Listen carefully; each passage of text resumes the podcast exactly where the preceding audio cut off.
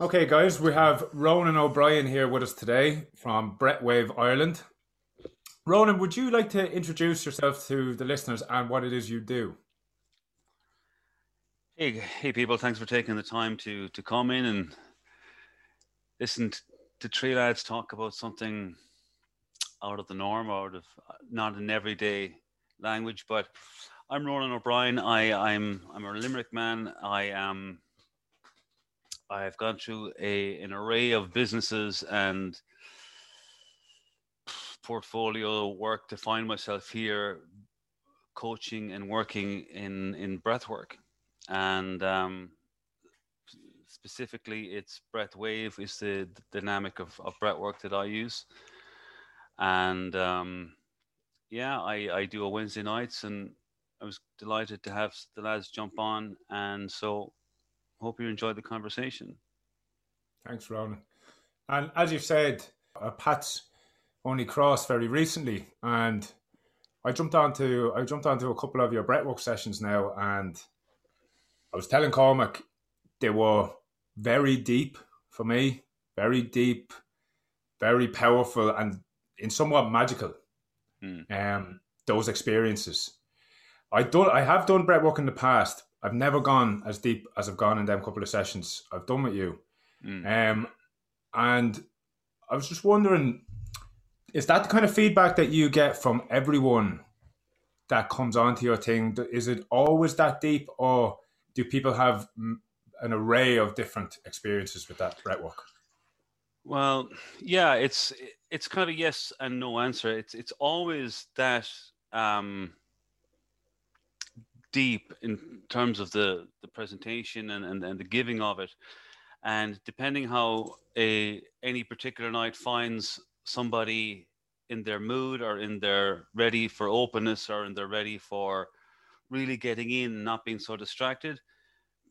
So every week people do have amazing experiences, but some weeks some people might have an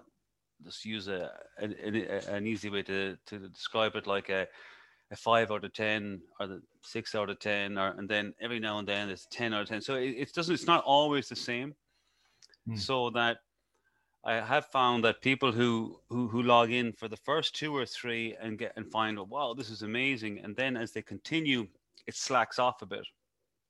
And it slacks off a bit mostly because people are going back looking for the great experience that they encountered the week before, 2 weeks before, and they're like, they have this expectation build up, and like everything else, when you build something up with too expectation, it doesn't meet it. You're like, oh, I must be doing something wrong, and there's a slip off. Then there's a slip off from people who have great experiences, and then they might run into that, but when they come back again after a break, they often find that they were like, oh, it's there again, because it's just the expectation level is what's in people's way.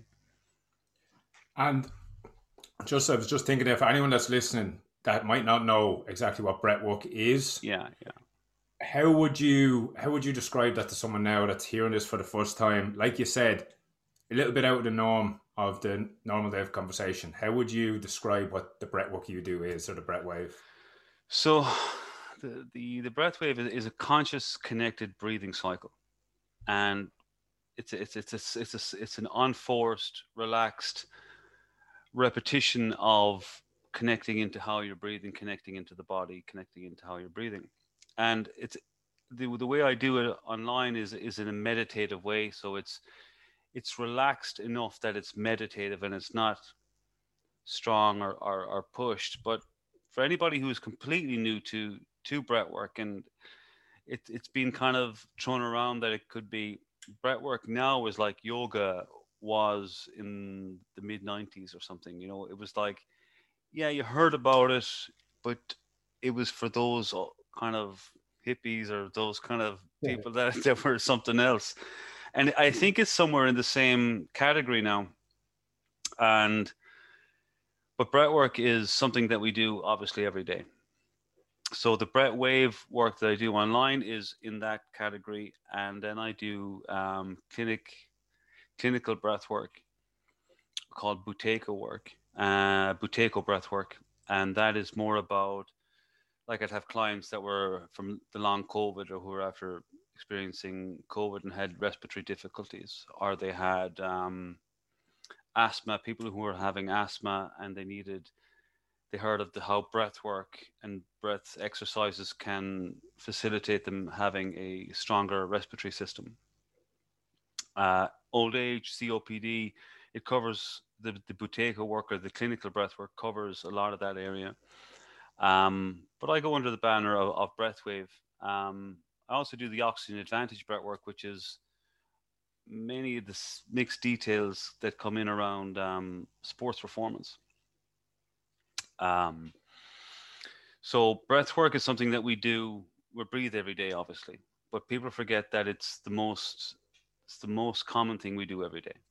And we get hung up in the health or the wellness category of, you know, sticking to a diet, or, you know, drinking more water or getting more exercise. And they are all extremely valuable, but people forget that you can go weeks without food, days without water, and how many minutes can you go without breathing?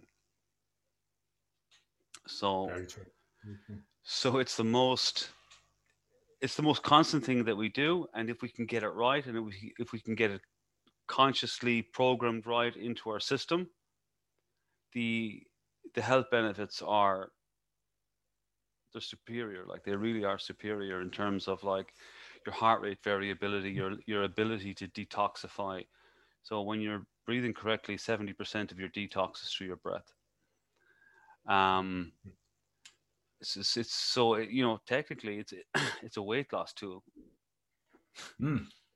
And Ronan, just something that just came to me there when you're talking is, what was it that got you into doing breath work? Like, what drove you to want to delve into this and discover what this was? Yeah, so initially my background is as a strength and conditioning coach, or in fitness, and I was working in a lot in the corporate area.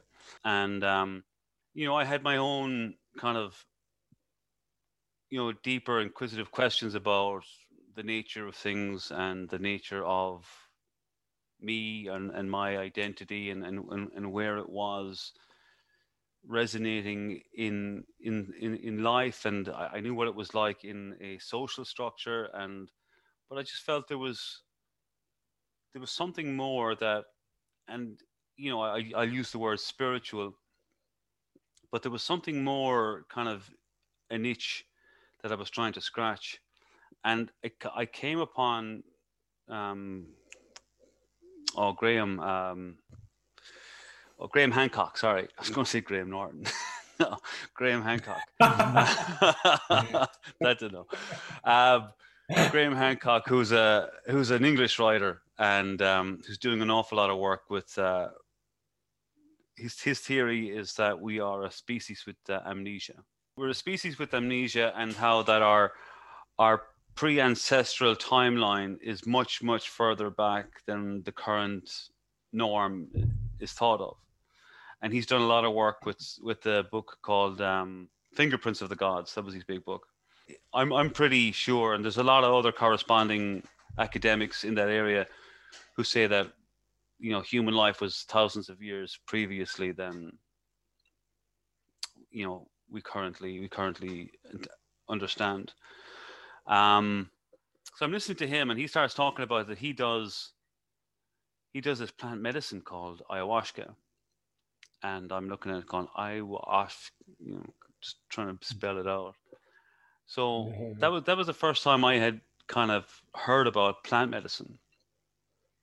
And I had asked my friend, and I'd kind of put out some words. And so we're going back, 8 years ago. So it was still relatively at that beginning stage of, you know, the Joe Rogan podcast might have been talking about DMT, and I got onto that, you know, listening to that later on. But that was my first kind of where I heard about it. And subsequently, I gone on to other different podcasts and figured it out, or heard about it more. But I ended up doing a shamanic ceremony with a Mexican doctor who had papers to travel with the sacred medicine. And my friend at the time, still my friend, was saying that, oh, it's like ayahuasca, you know, you were asking about it. And I was like, okay, I'll give it a go. And I, you know, I had, you know, my background was just training and just, you know, healthy lifestyle and pub and drink. And, you know, so I hadn't come from a rave scene, or I hadn't come from LSD or ecstasy or anything like that. I hadn't, that had just hadn't come across my plate. So when this came up, I just felt the urge to go, and I drove up to Wicklow, and we had an experience with a medicine called Bufo Alvarius, or the toad medicine. And probably the single most changing point of my life, and how that came to me with more questions to ask than answers that I got, you know. Just asked, I was like, had so many more questions, and still do. But it's how that was the start point of going down and trying to ask questions about the shamanic side of things and the indigenous medicine side of things, plant medicine side of things. And in that, I came across an experience where we did breath work, and we did breath work with just a little smoke of Santa Maria, which is the ceremonial context for marijuana, and how it's very understood as a plant medicine and a teacher medicine, outside of, you know, calling it weed or calling it something like that's something more social. And so the whole ceremony was held in that context, and we did the breathing with it. And literally, you know, I had taken a few smokes of, you know, marijuana before, but I took a smoke of this, you know, I was fine. And but then when the breathwork came in, and I just went off into just an amazing journey that was, again, it was just so fantastic. And, but, you know, it was tough, but it was fantastic in terms of where it went. And, yeah, that was how my first interaction with breathwork. And I got curious about it after that. Mm-hmm. That was a powerful, powerful way to get stuck into it anyway. Ah, yeah, it's it was a sledgehammer, like, yeah. Mm, yeah, big time. Yeah, I think from what you're saying there, I mentioned on one of our earlier podcasts about like my experience as well with ayahuasca, and it was, for me, it was, as you said there, like a hammer blow. It was just probably the most difficult thing I've ever went through, but at the same time, one of the experiences I'm most grateful for looking back. And for me as well, I think it left me with nearly more questions than answers. But also, I was just thinking, like, sometimes I even look back and be like, was that all in my head? Or, you know, at the time, it seems like there's this knowing that's like, there is something more. And then when you come back to reality and, you know, you're back home in Ireland and you're just back doing the things you always did, sometimes you're like, Jesus, was that just all in my head? And I suppose I've had multiple experiences, like spiritual experiences, as you'd call them. And I still, at the time, I'm like so certain that I've found some sort of truth in what's going on. But then I'm also, when I come back to chat with people, I'm also like, okay, maybe that could be a trick of the mind as well. So it's always, there always seems to be some way I can rationalize it. So for you, is there, how do you know, like yourself, if there's what you're experiencing is, say, a past life or some other thing that you've forgotten? And how do you know the difference between, say, tricks of the mind or what's actually real? Good question. I mean, and your very last, well, what's actually real? Like that's the biggest conundrum across the board, you know, in all realities, you know. It's like, what's actually fucking real? The you know, and like, you know, when you get right down to listening to some really deep some, like, I listened to a podcast with Deepak Chopra, and I wouldn't normally go to him, but again, he was after catching this wave, and I was like, fuck, he's really describing some of the context and the deep learning that I would have, you know, received in in the Bufo, the toad medicine. And so I was, and if I hadn't gone down that route, I would have switched him off, because you wouldn't have a clue what he's talking about. Mm. Well, from my perspective anyway. But yeah, so I mean, people do get run away with their imagination, even in plant medicine, and it's as a bit of an escapism, even, you know, that, you know, when something tough comes on in the medicine, and you're like, and you go off and you start looking for the fairies, so you start looking for the jaguar. You want to see the colors, or you want to see the, you know, show me the entities and all this kind of stuff. And people go in there to specifically to look for that. And if they don't see it, they think that, oh, it wasn't great or whatever. But like, the medicine is really about, okay, there's a physical healing with those medicines, but there's also, they're also there to test you in a way that makes you better as a person, because this is the world we live in. This is the families that we live around, the friends we live around, the work that we're in. So, I mean, we've got to get better in that area, and not just have, otherwise it's just tripping, isn't it? Mm-hmm. Yeah. You know, and it's not work, it's tripping. And yeah, that's your thing, but it's not really going to progress you in a lifestyle format that's more beneficial, we'll say. But just trying to make sure that I answer the question fully, is that, how do I know? I think I know because it wasn't something new that I had learned. It was a remembering. Mm. And it wasn't something that, you know, it was something that I remembered. It was like a sense of home. It was a sense of understanding. It was a sense of connection where the mind was totally gone off the grid. And you were hearing and feeling this information come through you with the ceremony, with the plant medicine, with your heart. And you were feeling it from that space in a much different, more conceptual or academic way.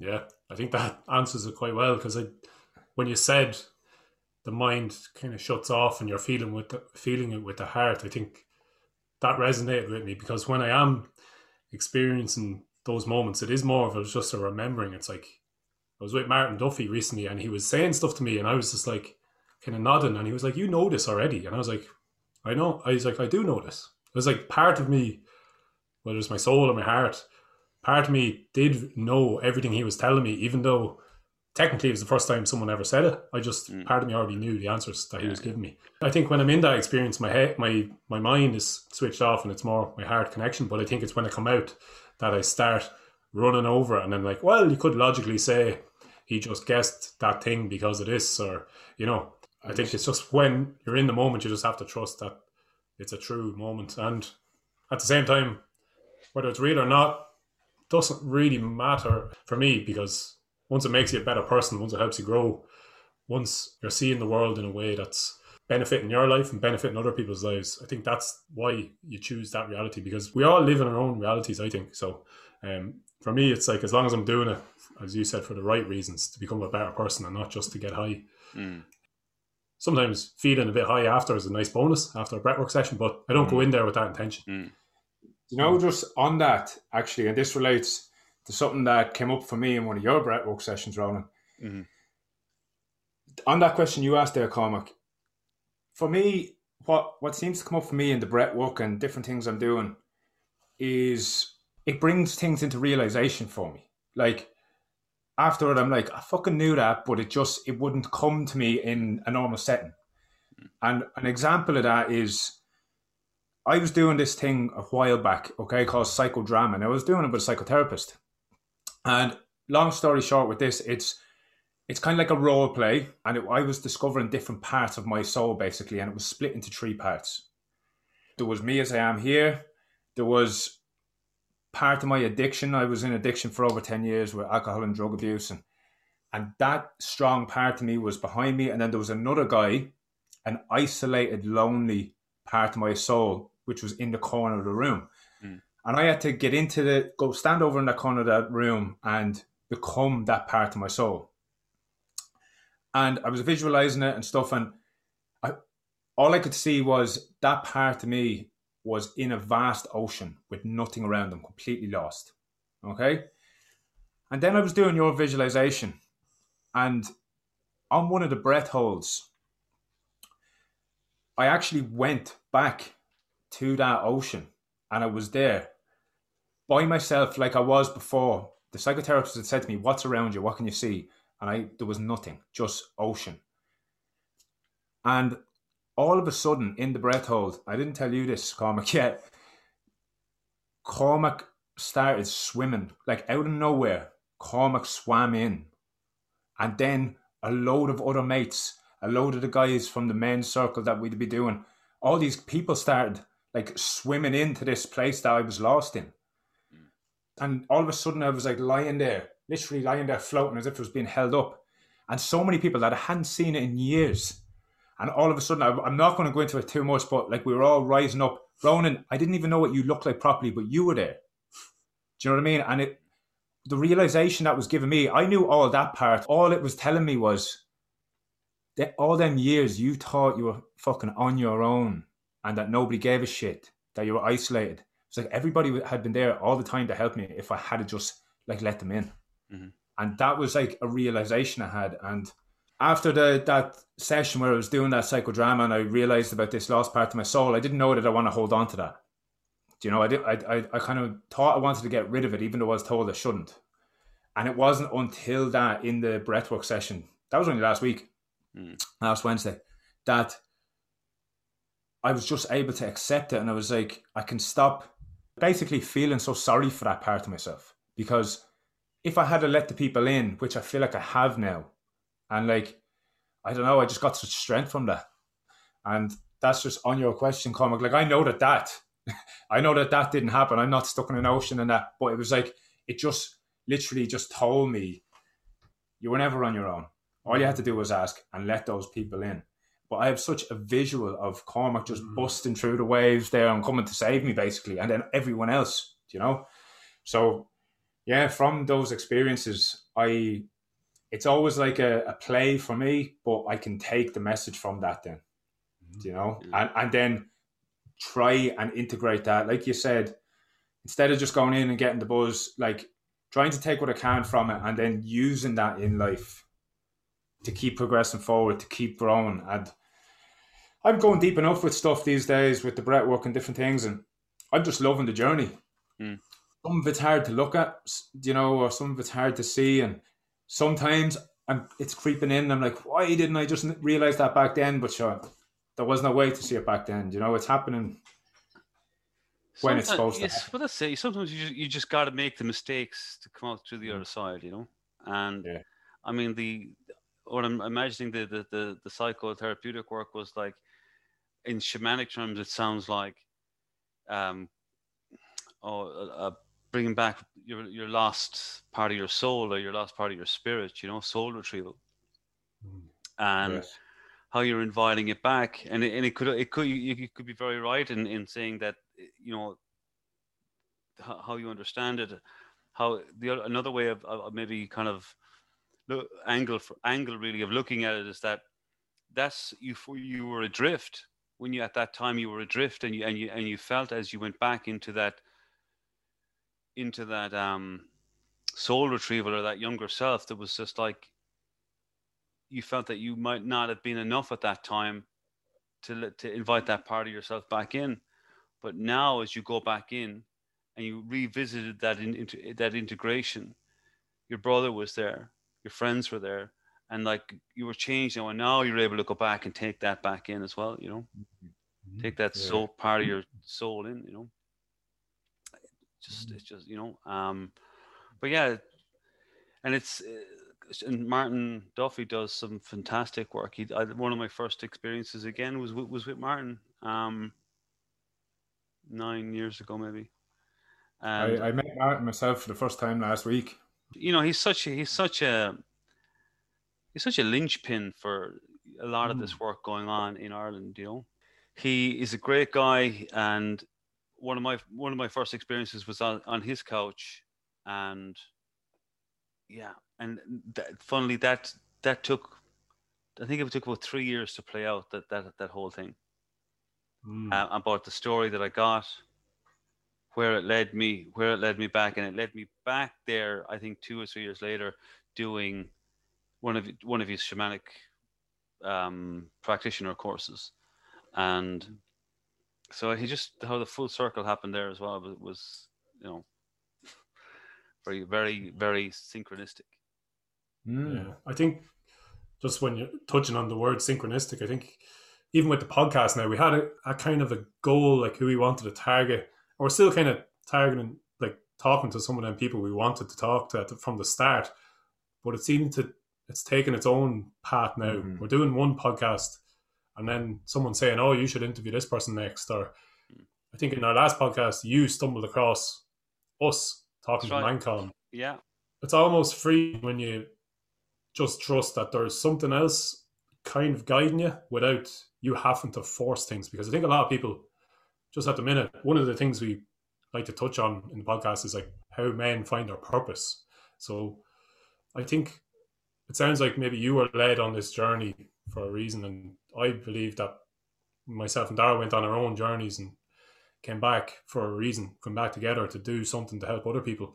But I think everyone has that blueprint purpose. They just have to discover what it is. And what would your thoughts be on that? Do you think everyone has a deeper purpose? Yeah, I do. I think, and that purpose is like so wide ranging. But I think people, especially men, are afraid of their purpose because we're such an achievement driven species that if I succeed at this, then I can feel better about myself.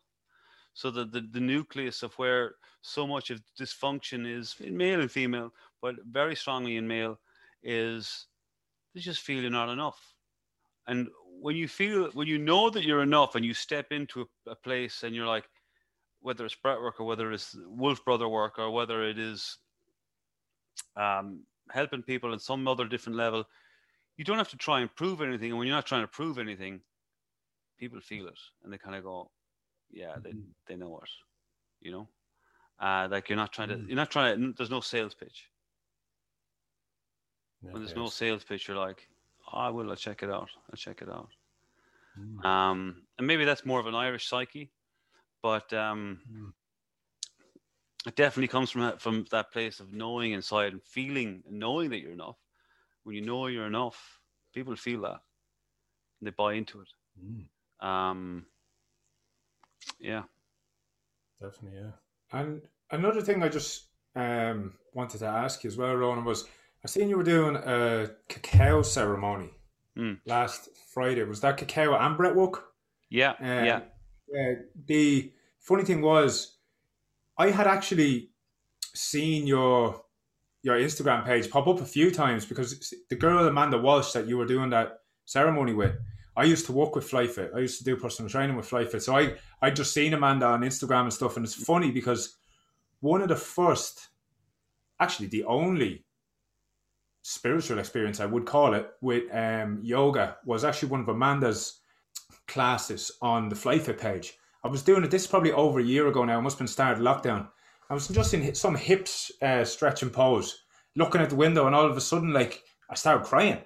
Yeah. And like, I didn't even know what was going on, because I didn't know the connection between yoga and anything like that. Yeah. So it was actually only when I spoke to someone else, they were like, yeah, you hold a lot of emotion in your hips and stuff. So I didn't even know that. And I just seen then the other day that you and Amanda were doing this cacao ceremony together. And I was just wondering, could you tell me a bit about what that is and how it works? And yeah, she's very gifted, and she's very focused and integral about the work that she does, and very much so with women's health. And cacao is recognized as a feminine medicine, as a heart opener. So we had decided that it was the third one that we did last week, and we just do it like every now and then, maybe every 2 months, and it worked. We had 40 plus people on it, couples, small groups, single people. It was And I'll just tell you, one of the comments we got back afterwards was from a lady, and she was like, I just had 30 years of therapy in 3 hours. It was just so big. And that can happen with yoga or breathwork on its own, but together with the cacao, it's a beautiful synergistic effect of, you know, allowing you. And so, and trust is such a huge thing. So, you know, we need to be vulnerable, or we need to feel that we're safe so we can be vulnerable. And this is the hard thing about, like, having the muscle on or having the power on. It's like a, for me anyway, it was like a armor, you know. And so trust is a huge thing when you go into ceremony, or even online, when you trust that you can be vulnerable in terms of allowing emotions to arise up, which is healing, or allowing, you know, tremors in the body to shake out, because the trauma is in the nervous system. It's not in your mind. It's in your hands, it's in your feet, it's in your kidneys, it's in your pelvis. And some of the big spots we're holding, it would be in your hip flexors and your psoas muscle as well, recognized as being a very emotional type of muscle.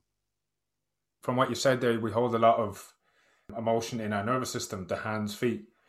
When I was doing the breath work with you, and even my brother Owen was doing it the other week, and I noticed that a couple of points.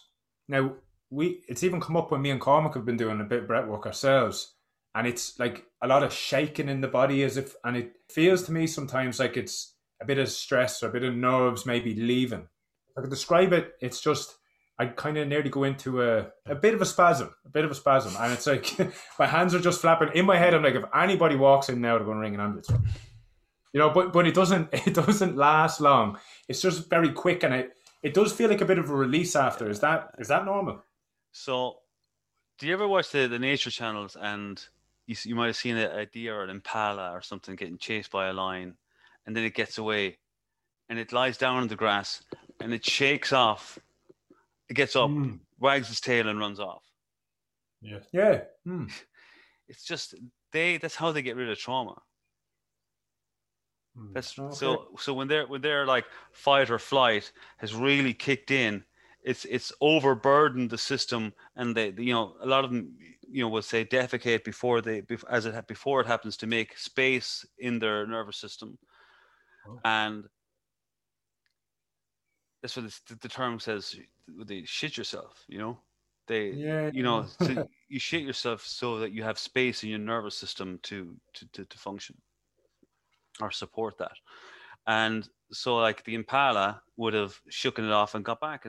But problem is, when we go into trauma, we hold on to it because our minds are trying to work it out. So, like, trauma could be you had a fucking bad argument with somebody, a friend or a spouse or whatever, and be like, you know, it's all, and you go like, fucking grinding the teeth, and you wouldn't sleep that well, or, you know, that's, so there's little bits of trauma that come into the body, and they're held in the body, or held in the nervous system. Other ways how it would be, like, you'd have a car crash or a rugby tackle, you know, there's all that's all trauma as well that's gone into the body, and it's in the nervous system. We don't treat the nervous system, we just treat. And the breathwork is the gateway to the nervous system. Mm-hmm. So when you're breathing in that sense, and you're kind of surrendering, or you're giving into the flow of the breath, the body has found a space within to let go of part of a buildup. That could be emotional. Usually it's emotional, or physical. So it's either physical or emotional, just release that has just. You were the impala right then, you know, shaking it off, and it's out of the nervous system, and your nervous system has got more space now. I think people don't even realize the micro stressors building up. Well, that's, I suppose, because they're so small, until you let them go. Like, sometimes doing the breathwork session, I realize once something comes to a solution or it's resolved in a breathwork session, I realized the amount of weight I was carrying around in the form of stress. After it's gone, because I feel so much lighter. So I think There's loads of people probably going around with loads of built-up stress that don't even realize what's doing to them. Why would you feel lighter? You feel lighter because there's tension release. Mm. So that's you're like, oh, you feel looser. That's why you feel lighter. Yes. But it's I mean, it's the chronic state of the West world and Ireland right now is that we've got so many. You know, so it's not fight or flight that you have. You're not trying to get away from a hippo or a lion or whatever it is. And we're not, you know, we're not fighting each other in clans. So so what we do have is 40 emails or a boss that we don't get on with or a poor relationship of communication between a partner or a brother or a family member, traffic, you know. All these little things are the cumulative effect of stress in the nervous system, which turn into a dis-ease in the body. We were only talking about there with a different guy there before, and we were just saying the importance of having something in place to get rid of those micro stressors, as we call them. And me and Cormac had this hedonic calendar, and it's having certain things in place daily, weekly, monthly, every half year and every year, say, different things in place to flush out those micro stressors. So an example for the daily could be meditation. The weekly could be a sea swim, a breathwork session, like one with yourself, Ronan. Monthly could be gathering in a circle, whether it's men, mixed, speaking about how you feel. Maybe yearly could be more of a deeper spiritual experience, but having something in place, I've only realized, is so key now to flush those out, because those little stresses, like you said, even just little arguments with people, emails, like they really build up and they manifest into something totally unnecessary. Whereas if we have these little rituals or things in place just to flush them out, or flush most of them out, so they don't build up. I completely agree, and but also what happens when that build up happens and it doesn't become regulated, or we don't have a method of distributing it, what we often turn to is a reward system. And the reward system is sugar, or the reward system is whatever the hook might be. So then we become this dopamine response for, you know, and again, coming down to feeling that I'm not good enough. And if you're not good enough and you feel that something like sugar or chocolate or alcohol will make you feel better, or drugs, you know, we go down that cycle. But I completely agree with you. I mean, it's you know, there's so much coming at us now because of technology. Our brains have had to fast forward their development capability just so we can stay sane, you know? So the whole, and you know, again, the paradox of the social, you might have seen The Social Dilemma, even, would be a good reference. But just, we've got to be, so we're social beings, and even society is so, you know, there's certain questions you ask certain people, and there's conversations you have with other people, and so you're always kind of on your guard as a navigation, you know, unless you just don't give a crap, which is great, you know.